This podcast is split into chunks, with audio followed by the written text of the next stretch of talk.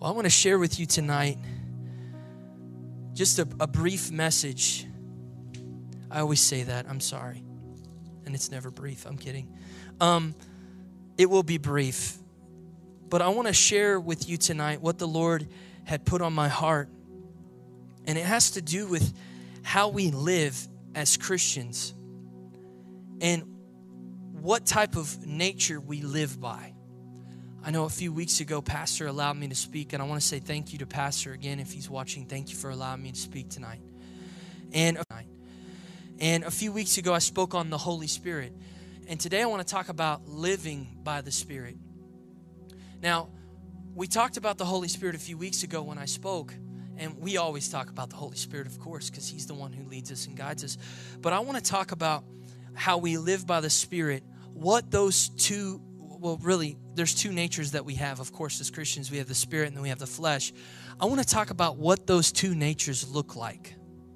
And I'm going to break it down in depth. And we're going to break down some of these words that we're going to see here in Scripture. And we're going to talk about what these words mean. Because I really believe, I really think that a lot of Christians at times, they don't understand or they don't see the gravity of what the Holy Spirit was speaking to us at times in Scripture when He says, don't do this and do this. Sometimes we take it for granted and, and we don't do it on purpose. It's because of the culture we live in. Do it on purpose. It's because of the culture we live in. The culture we live in today has watered down many of the things of God to make them at times not seem as serious as they are. And that's the truth. We see it all the time. I mean, you can't even watch a commercial on TV now without there being some some innuendo or some form or, or feeling or presence of sexual immorality. It blew my mind. My wife and I, we don't have cable, so we don't see commercials. And I, it was, I guess it was when we were watching the Super Bowl. They had some crazy commercials. I was thinking, what in the world is going on? But that's become the normal. You see, the world, the, it'll water down and it'll desensitize these things. And then as Christians, if we're not careful, we get caught up in that same flow and we don't take those things as serious as we should. And it's really important that we take those things serious because we want to live holy lives for Jesus, not for our, for just ourselves, but we want to live holy lives for him because he's calling us to live that way. And so in Galatians, we're going to be reading out of Galatians chapter 5. And some of you already know where I'm going with this. You know the scriptures well. You know what scriptures I may read. But please don't don't leave or enter this moment with just thinking you already know. Let the Holy Spirit reveal it to you. Let the Holy Spirit speak to you right now. Let your heart be open to him. And so in Galatians chapter 5, I'm going to start in verse 16 and we're going to read through these scriptures. And I'm going to read from 16, this first portion. I'm going to read from 16 to verse 18. So just two verses. It's not long. And then we're going to take a take a little little small break from reading. We're going to break down what we're seeing here in scripture. And so it says in chapter 5 of Galatians, verse 16, it says, So I say, live by the Spirit, and you will not gratify the desires of the sinful nature. For the sinful nature desires what is contrary to the Spirit, and the Spirit what is contrary to the sinful nature. They are in conflict with each other, so that you do not do what you want. But if you are led by the Spirit, you are not under law. And so let's look at these scriptures for a moment. So he says, Paul's writing, of course, to the church in Galatia, and he's saying, So I say to you, live by the Spirit. So, as Christians, of course, what are we supposed to live by? It's, it's very clear, it's black and white. We're called to live by the Spirit. I mentioned earlier that we have two natures inside of us. And when I say two natures, what I mean is we have our flesh, this outward body that still tries to influence, that still tries to tempt us, that still tries to pull us away from the things of God. And then we have the Holy Spirit who dwells and lives in those who believe in Jesus Christ. And so, as Christians, we need to understand that we have a choice every day to make. Every day we have a choice to make whether we're going to give in to our earthly, fleshly body or whether we are going to submit and yield to the Holy Spirit. And for those who may be watching, who may not be a believer, who may not know Jesus Christ as their personal Lord and Savior, I say this to you in these moments, God can come and move in your life and He can set you free from your sin. He can set you free from this earthly body that tries to confine you, that tries to bind you to the things of this world and of the flesh and of the enemy. He can do that, but it comes by His grace through faith in Jesus Christ. And we'll talk about that a little more in a second. But what I want to address right now is the understanding that when we wake up every day, we have a choice to make of what we're going to live by, of what we're going to follow in our heart. And so he goes on to say, live by the Spirit. That's the Holy Spirit. Live by the Holy Spirit. And you will not gratify the desires of the sinful nature. Those of you who may be watching who are Christians, who are battling with sin, this is the way out of sin. This is the way out. It's by yielding to the Holy Spirit. It's by yielding to the Word of God. Do you understand? The Holy Spirit wrote the Bible. So when we yield to the Word of God and when we yield to the Holy Spirit, we're yielding to all of who God is. We're yielding to Him. So when we yield to Him, when we live by Him, he gives us the power, the ability to not gratify those sinful desires, those sinful things. Then he goes on to say this For the sinful nature desires what is contrary to the Spirit. Meaning this, our sinful nature, our humanness, it desires everything opposite of what God wants. And so if you wake up, and maybe you woke up today, and if you wake up maybe tomorrow, and maybe you wake up feeling like you're you're fighting against something, you're fighting against your flesh, and that flesh has to be submitted to God every day. You see, I don't think people take this that seriously, and I don't understand why. You know, they just think, oh, when I go to church or, or when I visit or when I'm around the other Christians, you know, that's when I kind of do the right thing. You see, that's not how God works. God calls us to be holy, for He is holy. That's what Peter said. And so, if we're called to be holy, that means we're called to be holy all the time. And it's not holy by our way, it's not holy by our standard, it's holy by His word, by His spirit, by His power. And so, we're called to live this way. So, He's saying, for the sinful nature desires what is opposite to the spirit, and the spirit what is opposite, contrary to the sinful nature. They are in conflict with each other. There is a battle that you and I will have to go through every day until we take our last breath. And that battle is this we have to be yielding and saying no to our f- flesh every single day. And it's an easy battle to win. You know why? Because it's not by might and it's not by power, but it's by the Spirit of the Lord. That's what Zechariah says. So when we yield to the Holy Spirit, he then comes and gives us the strength and the power to say no to the sinful things, to say no to the flesh, to say no to those things that try to take us away from God. So then he goes on to say this But if you are led by the Spirit, you are not under law. So as we are looking through these scriptures, there's two natures the sinful and the spirit filled the sinful fleshly nature and the Holy Spirit, His nature, His way. And we have to make that choice. As Christians, we have to be aware of all things. I don't think people get this either. Do you understand that there will be a day when you die, and when you die, you will stand and you will sit on the judgment seat before God? God will judge your life. He will look at your life from beginning to end, and He just won't see the good, He'll see the bad. But there's one thing we can count on if we're believers that what Jesus did will atone for the bad. And that's what we have to, to, to live and to know and to trust in while we're in this life. And I want to read a scripture out of Ecclesiastes chapter 12. And I read this yesterday in our prayer meeting, and the Lord directed me to it. It's Ecclesiastes chapter 12, verse 13 and 14. And it says this Now all has been heard. Here is the conclusion of the matter. Solomon wrote Ecclesiastes, and this is what he says. He says, Fear God and keep his commandments, for this is the whole duty of man. Do you want to know what your duty is? Do you want to know what your purpose is? To fear God and to follow and obey all of his commands. That's our number one call. Is to love and to fear God. when I say fear God, I'm not saying you're scared of God, but like I, I explained it to my youth students yesterday, I said it like this I said, Listen, do you fear your mom and dad? And they said, No, Pastor Reese. I said, But yet, do you fear them whenever they get upset? And they said, Yes. I said, So what do you want to do with your life? You don't want to upset your mom and dad. You don't want to upset those who are above you in authority, right? Well, God's the ultimate authority. We don't want to upset him, but we want to fear him in reverence. We want to love him and obey him. That's what that is teaching in this scripture. And he goes on to say this He says, For God will bring every deed into judgment. Every deed every deed. And then he says, including every hidden thing. You think you can hide it. You can't hide it. God sees it. You may think the people around you don't see it. Maybe you've been living in sin and you may think that your wife doesn't see it, your husband doesn't see it. You may think the church doesn't see it. You may think your boss at work or your best friend doesn't see it, but the Holy Spirit, He sees it. God, He sees it. He could see all of it. And He wants to set you free from the bad things that you may be hiding, those things that you may be ashamed of. He wants to take that shame away, He wants to take that guilt away. Then He says this He says, whether it is good or evil.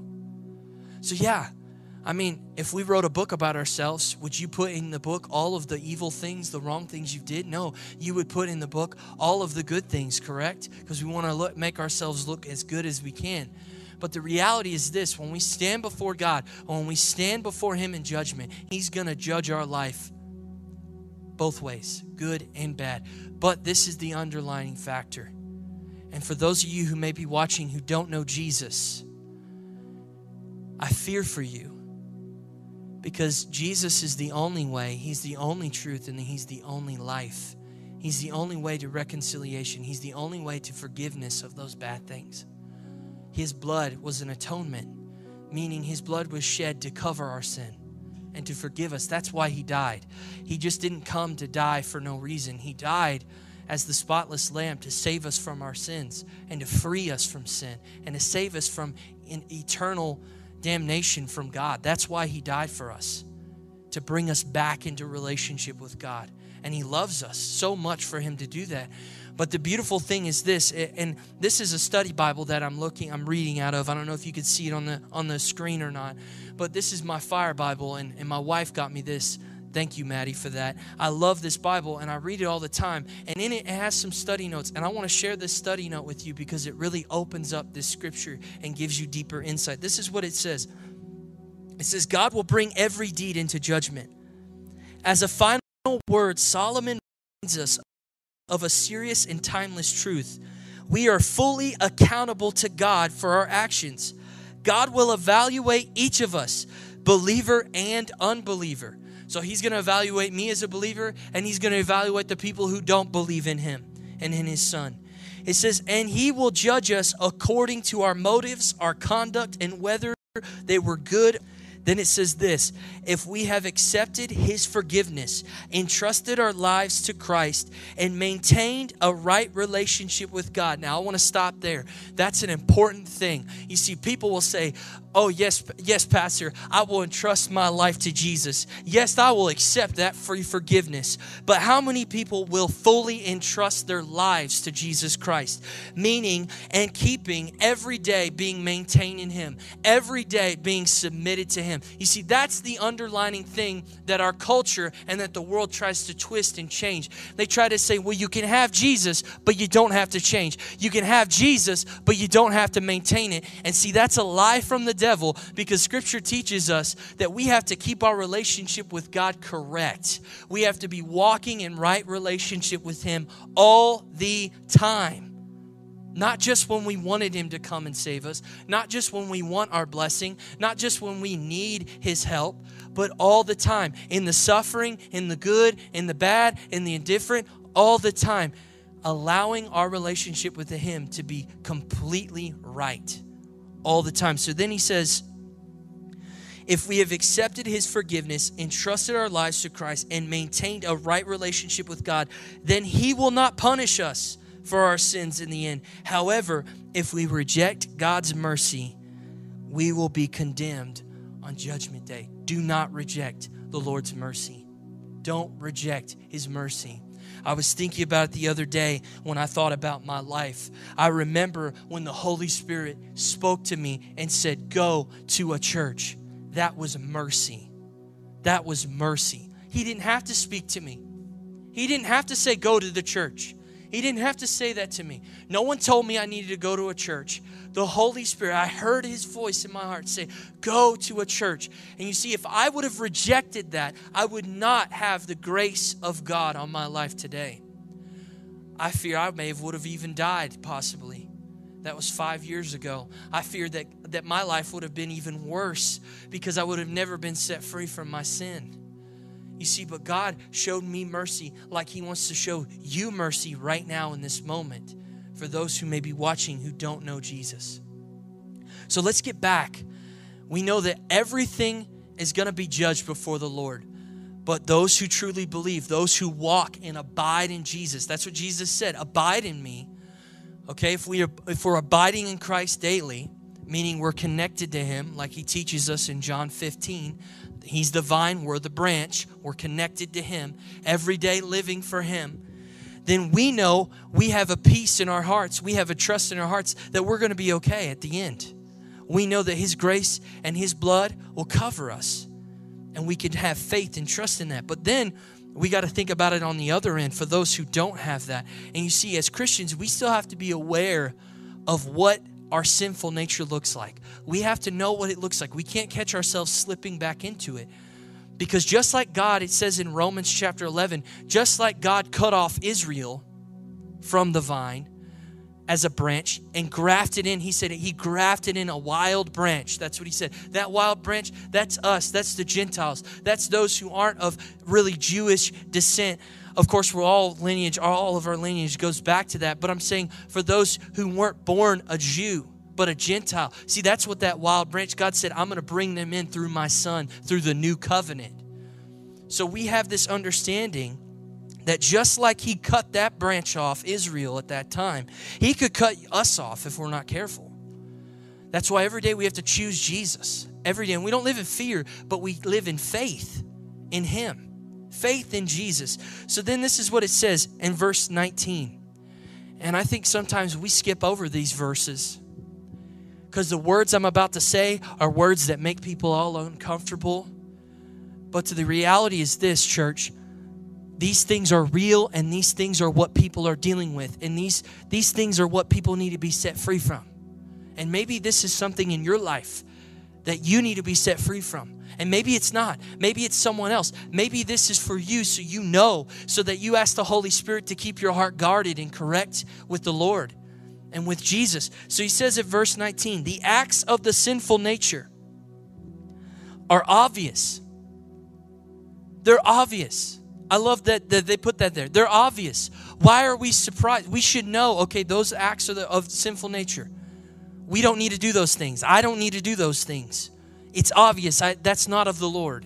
But yet we find ourselves being pulled into those things if we're not careful. He says this all sexual immorality, all impurity and debauchery, idolatry and witchcraft, hatred, discord, jealousy, fits of rage, selfish ambition dissensions, factions, and envy, drunkenness, orgies, and the like.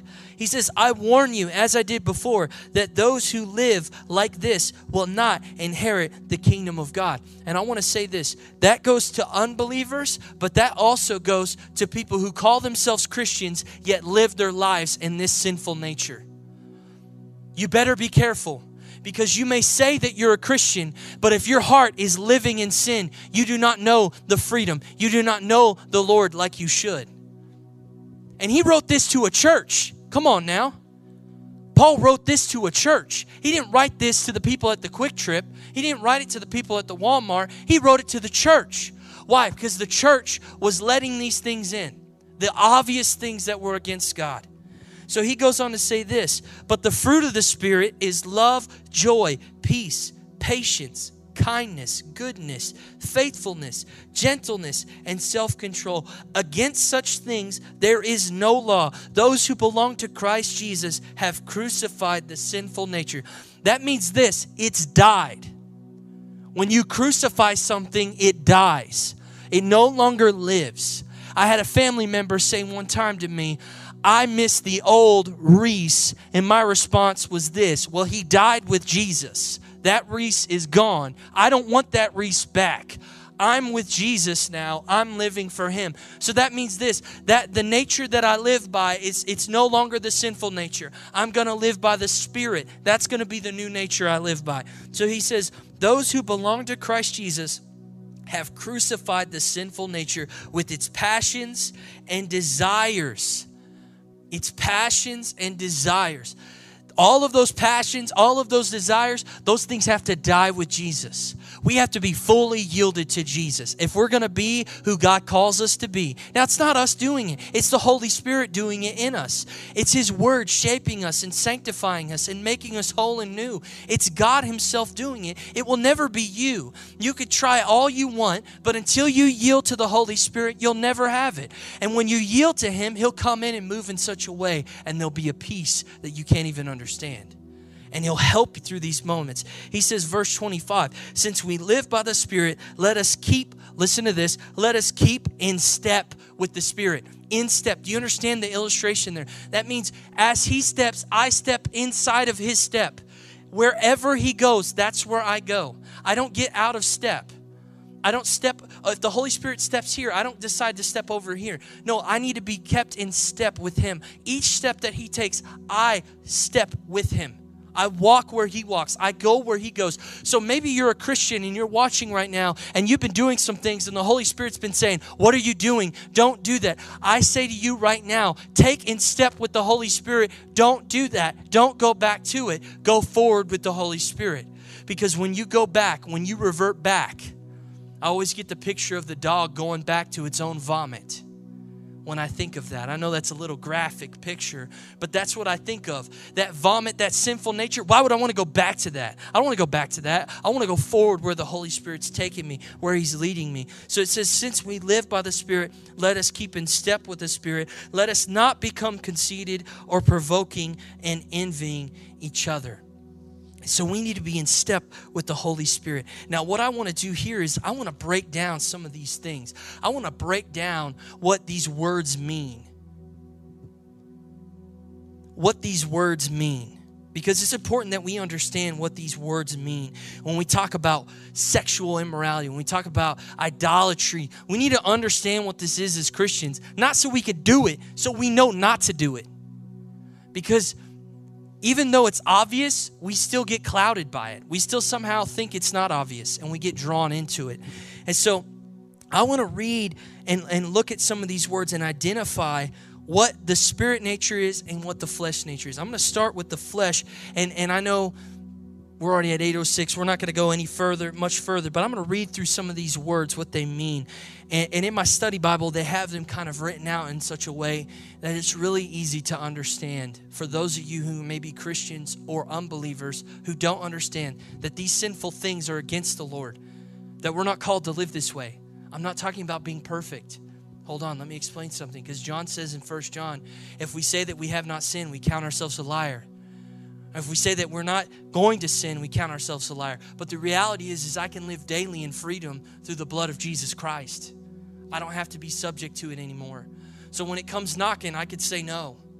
Why? Not because of me, but because of Him. I could say no in the name of Jesus, and it goes. And it doesn't have any more weight, it doesn't have any more say in my life. So the first thing is this sexual immorality. Sexual immorality is any form of sexual contact outside of marriage. This includes pornography. This includes anything that could stimulate pictures, books, music, TV, entertainment, writings. Do we understand what that is? For those of you who may call yourself a Christian and you're dating someone and you're you're being sexually active with that person, you're in sexual immorality. I'm not scared to say it on this little screen. I'll say it to you in person. I'm sorry. I want to warn you about your sin. I don't want to let you give into that sin. I don't want to coddle you because that's not what Scripture teaches. Scripture doesn't say coddle your brother when they're in sin, it says tell them that they're in sin and help them out of it. And so, for those of you who may be in that, you need to get out of that in the name of Jesus, and God will forgive you of it. But you need to confess it to the Lord and you need to repent of it. You need to go the other way from it. You need to say no to it. It's important that we keep ourselves holy. It's important that we obey the word of God. Because if we don't, we're just like the world. We're no different. We're no different. When Jesus said, Be the salt, there was a reason why he said that. Be the salt in the world. Why? Because the world isn't like the salt. We have to be different. Now, again, I'm not putting judgment or being trying to be judgmental to every, you know that's the whole thing today. You can't say the words judgmental. No.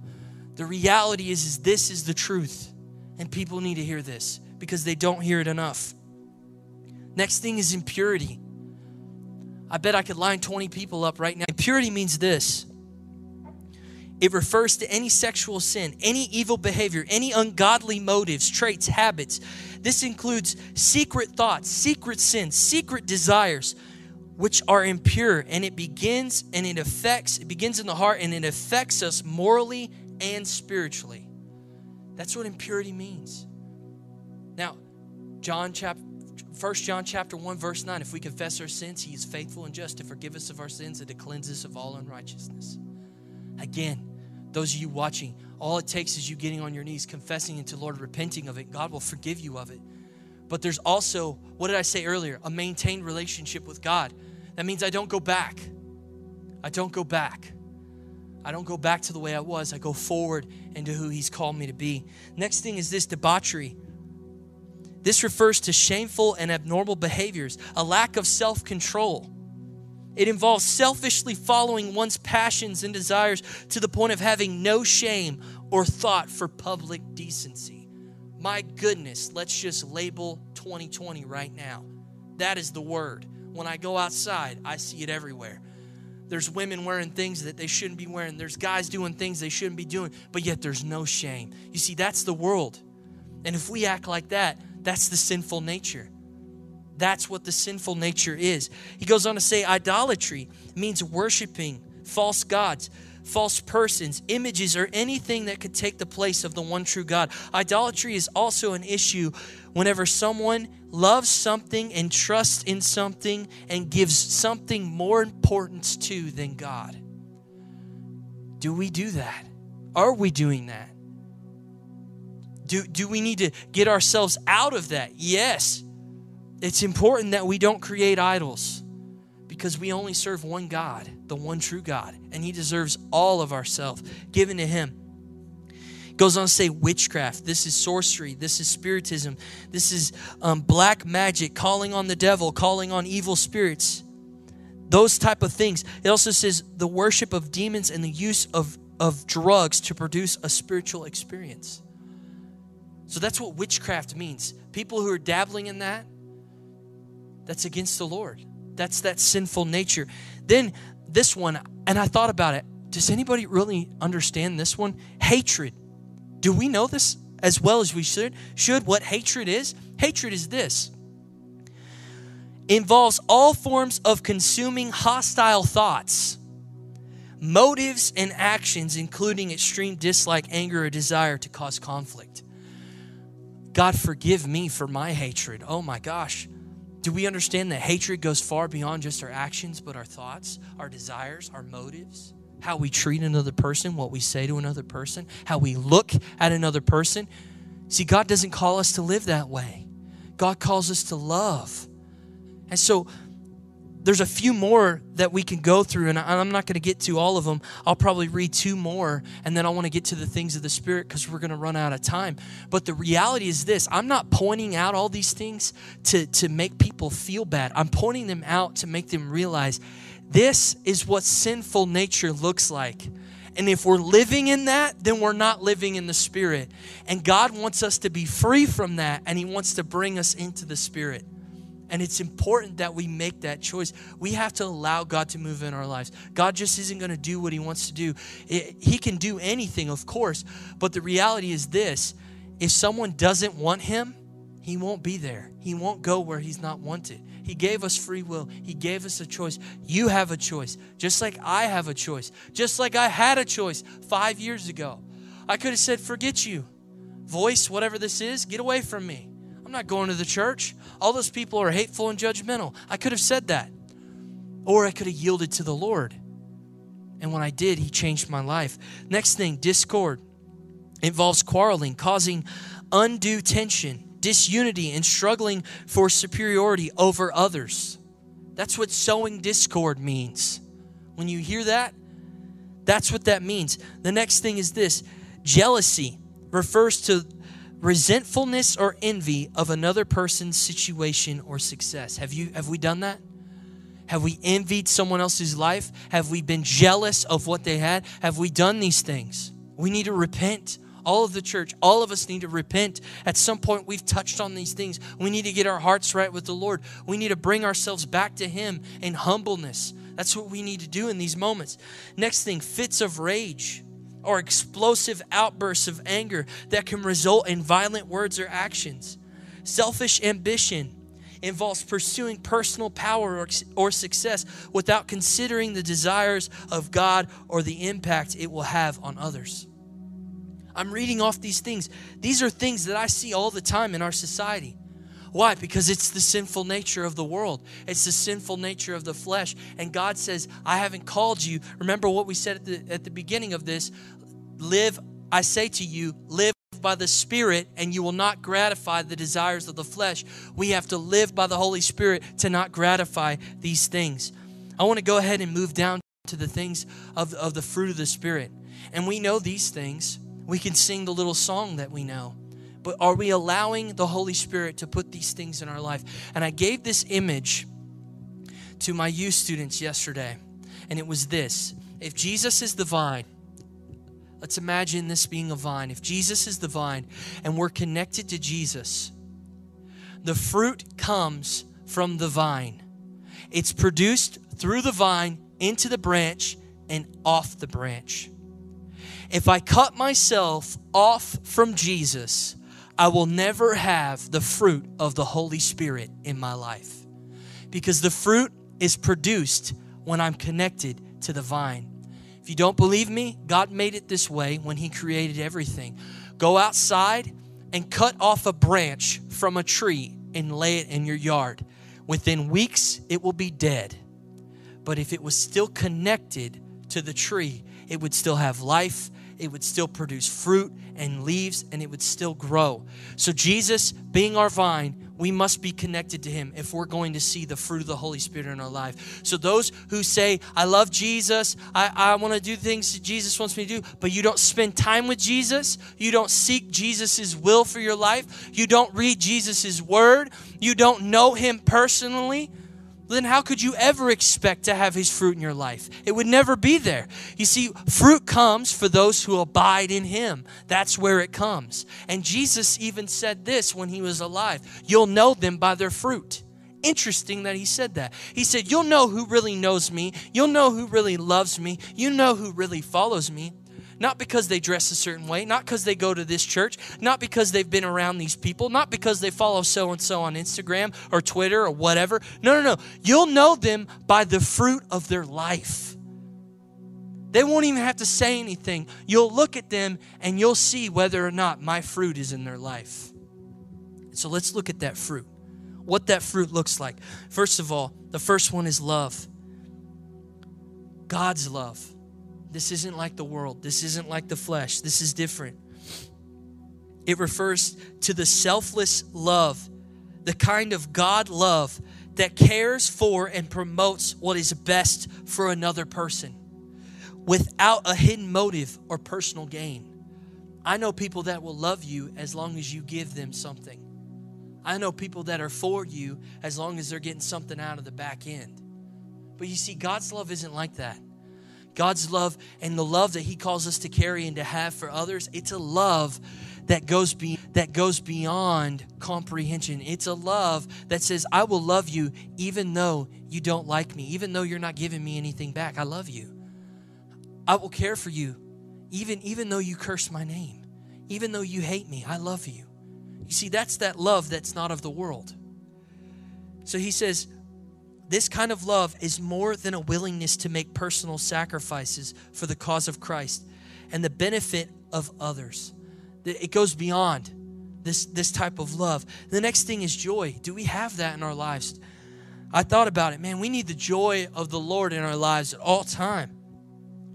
Joy is a strong inner sense of gladness that is not based on circumstance, but on the love, grace, blessings, and promises of God, of His nearness, and that we belong to Him and Jesus Christ. That's what joy is. I know people that can only be happy if everything's happy. I heard that saying, you know, uh, if mama ain't happy, nobody's happy. I heard that all the time growing up.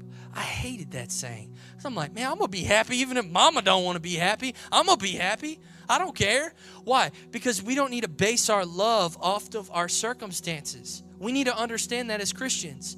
We'll be all happy when the blessing's there. But when the hardship comes, when the time of testing comes, that joy isn't there. You see, our joy needs to be at all times. Why? Because our joy isn't in the world. Our joy isn't in circumstance.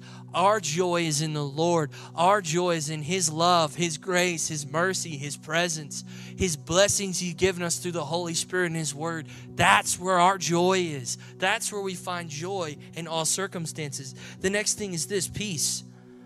Peace is the inner calm and contentment based on the knowledge that one is in the right relationship with God. Are you content? Can you be content in all things, like Paul said? I know people that can't. It's like every day they got to have something else. No, be content in the Lord. He's the sufficiency. That's what Scripture teaches. So if the Lord's the sufficiency, all of my peace and contentment is in Him. And if I find that in Him, I'll have something that never fails. I'll have something that'll be there every day, every moment, a peace that will never leave me. A peace, like Jesus said, goes what? Beyond understanding, right? That's what that peace means. That's what that is. The, the fourth thing is patience. Oh man, patience. I need patience. Means endurance, it means perseverance and the ability to wait without becoming angry, annoyed, or upset. My wife's like, my husband needs peace. She's shaking her head right now. She's like, he needs peace. She already knows it. I'm like, you're right. I do need peace, honey. You're right. You know, I need this just as much as anyone else. I need peace and patience. I need these things in my life. So if I need them, you need them. We all need them. And see, they're things that God wants to produce in us, what? Through the Holy Spirit, through His nature, through His Word. And so how many of us need that patience in our life or that peace in our life? Patience is maintaining hope and not giving up into despair. Man, I'm just getting myself right now. Patience is not giving up into despair, it's maintaining hope at all times in the Lord. And at the end of this, when we finish, we only have a few more. And when we finish, we're going to pray for these things. And we're going to pray that God would put these things in our life and that we would be obedient to follow the Holy Spirit and the, and the spirit nature, not the flesh, not the sinful nature. The next one's this kindness. This involves true and active consideration for others. It includes not wanting to hurt anyone or cause anyone pain. Goodness is a character trait that causes someone to do what is right and beneficial for others. It includes a passion for truth and a hatred of evil. It is often expressed in acts of kindness or in challenging and correcting evil and injustice. Faithfulness. This one is a firm and unwavering loyalty and devotion to a person to whom is united by a promise or commitment. Being faithful. We don't see that today in our culture at all. People are very unfaithful. I'm not just talking about relationships, I'm talking about like in anything. They'll say one thing to you and do a complete other thing. We have to be faithful in all things. Faithful to the Lord, faithful in what we do with our words. Our word is our bond in a way. What we say, what we choose to do, gentleness. It refers to the quality shown by a, a mild friendliness or forbearance, especially to an enemy when harsh harshness would be expected as a behavior. Are, are you gentle and kind to the people that you work with? Maybe you work with some people and they just, they really try to get at you. Or do you return fire and get all angry at them? Or are you gentle and kind to them in a, in a return when they're mean to you or rude to you? We have to think about these things. Last one's this self control.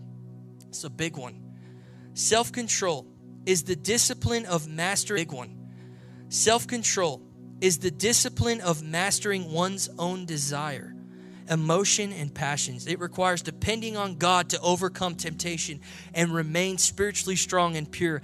It is strongly related to faithfulness to one's marriage vows, okay? So so having self-control is being faithful. It's it's being compared to that as being compared to someone's marriage vows. It says Paul's final comment on the fruit of the Spirit is that there are no expectations or restrictions to the lifestyle described here. Christians can and must practice these character qualities over and over again. I don't take up the fruit of the Spirit because it's Sunday morning. No, no, no, no, no. I take up and I live by the Spirit and I let the Holy Spirit produce His fruit in me. Why? All the time. You see, that's what we have to realize as Christians. This is something we need all the time. And I, I don't know when's the last time I've heard anyone bring up that portion of Scripture. Just thinking off the top of my head. And I'm not giving myself kudos with that. I'm just saying, I, this isn't taught a lot today. We try to coddle people. We try to say, oh, it's okay. Yeah, you're going through that thing and yeah, God will help. No, no, we need to tell them the truth. It's the power of God will set them free, but they have to yield to Him. And when they do, He'll set them free. The last thing is this I want us to pray that the Holy Spirit would empower us to overcome. Excuse me. To overcome our sinful nature and to live by the Spirit, to obey Him, to follow Him, to follow His guidance, and to yield to Him. And that's how I want to conclude this, this service, church. I want to pray for that. I want to pray for you. And if you are on here and you say, Pastor Reese, I'm in sin, I can't get set free. I don't know Jesus. All I want to say to you is this call upon him right now. Call out to him. And it's very simple. Just say, Jesus, I believe that you're the Son of God. I believe that you died on the cross for the sins of the world. I believe that God sent you in the flesh. I believe in who God is as the creator. I believe in you. I put my faith in you. Come and save me. I'm a sinner. Forgive me of my sins. I repent. Make me clean. Make me holy. Make me a child of God. All it takes is just calling out to Him and praying to Him. That's all it takes. Just like that. And for those of you who may be Christians, may be struggling with sin, struggling with your sinful nature, it's okay. We all struggle with it. We all have to fight it every day. It's a daily battle. But what I want to say to you is this you can win, not because you're good or you're great, because Jesus Christ is Lord and He can overcome that sin in your life. All it takes is yielding to Him and every day submitting yourself to Him and the Holy Spirit. And when those times come, when the enemy tempts you, when the world tempts you, when your flesh tempts you, you run to Him. You go to Him. You call upon Him and you ask Him to come and help you in those moments, and He will. Jesus will show up. He did it in my life. The Lord has carried me so far this, this past year, 2019 into 2020. He has just changed me so much, and I'm thankful for that. But it didn't happen because I went back to my way and my, my desires. It happened when I said, I yield. I yield. I yield to you, Lord. And then the third thing I want to want us to I speak to those who may be Christians, but you're like, I want I, I, am I'm, I'm where I need to be, Pastor Reese, but I want more of that fruit. I want more of the love, more of the patience, more of the joy. You can have more of that. You can ask that the Lord would produce more of that fruit in you. All it takes is you asking and praying and believing. So let's pray right now in Jesus' name. So Lord, we come before your throne of grace and mercy.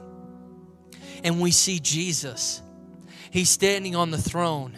He's Lord, He is King. And Jesus, we believe and we trust you. And Jesus, right now, for those who may be watching, who may be calling out to you for the first time, Jesus, I thank you that you're covering them right now with your blood, that you're cleansing them, that you're setting them free, that you're redeeming them, that you're reconciling them back to you, God that, Lord, you freed them from that sinful nature. And now, Lord, they can walk by the Spirit. Now they can walk by your will, by your purpose, by your word. And so, Lord, I thank you for those who may be saying this prayer for the first time, for those who may be coming to this place in relationship with you, God. I pray that you would just overwhelm them with your presence and that, Lord, you would speak to them in a deep way. I pray that they would take up your word and they would fill their heart and their mind with it, and that, God, through it, you would speak to them in a mighty and powerful way.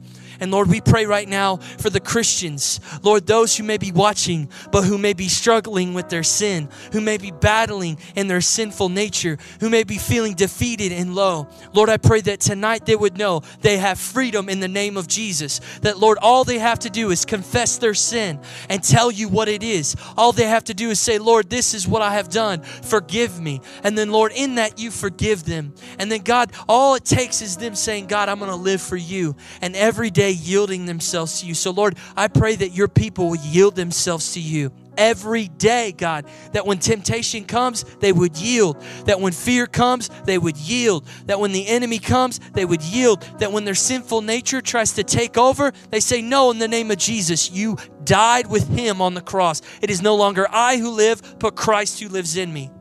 And Lord, the last thing is, Lord, I pray for those who are believers who may be headstrong, who may have fought through the battles, who may be wearing their armor and going forward, but they're saying, Lord, I want more. I want more of your love. I want more of your presence. I want more of your patience. I want more of the fruit of the Holy Spirit in my life. And Lord, I pray right now for that fruit. I pray for the fruit of the Holy Spirit.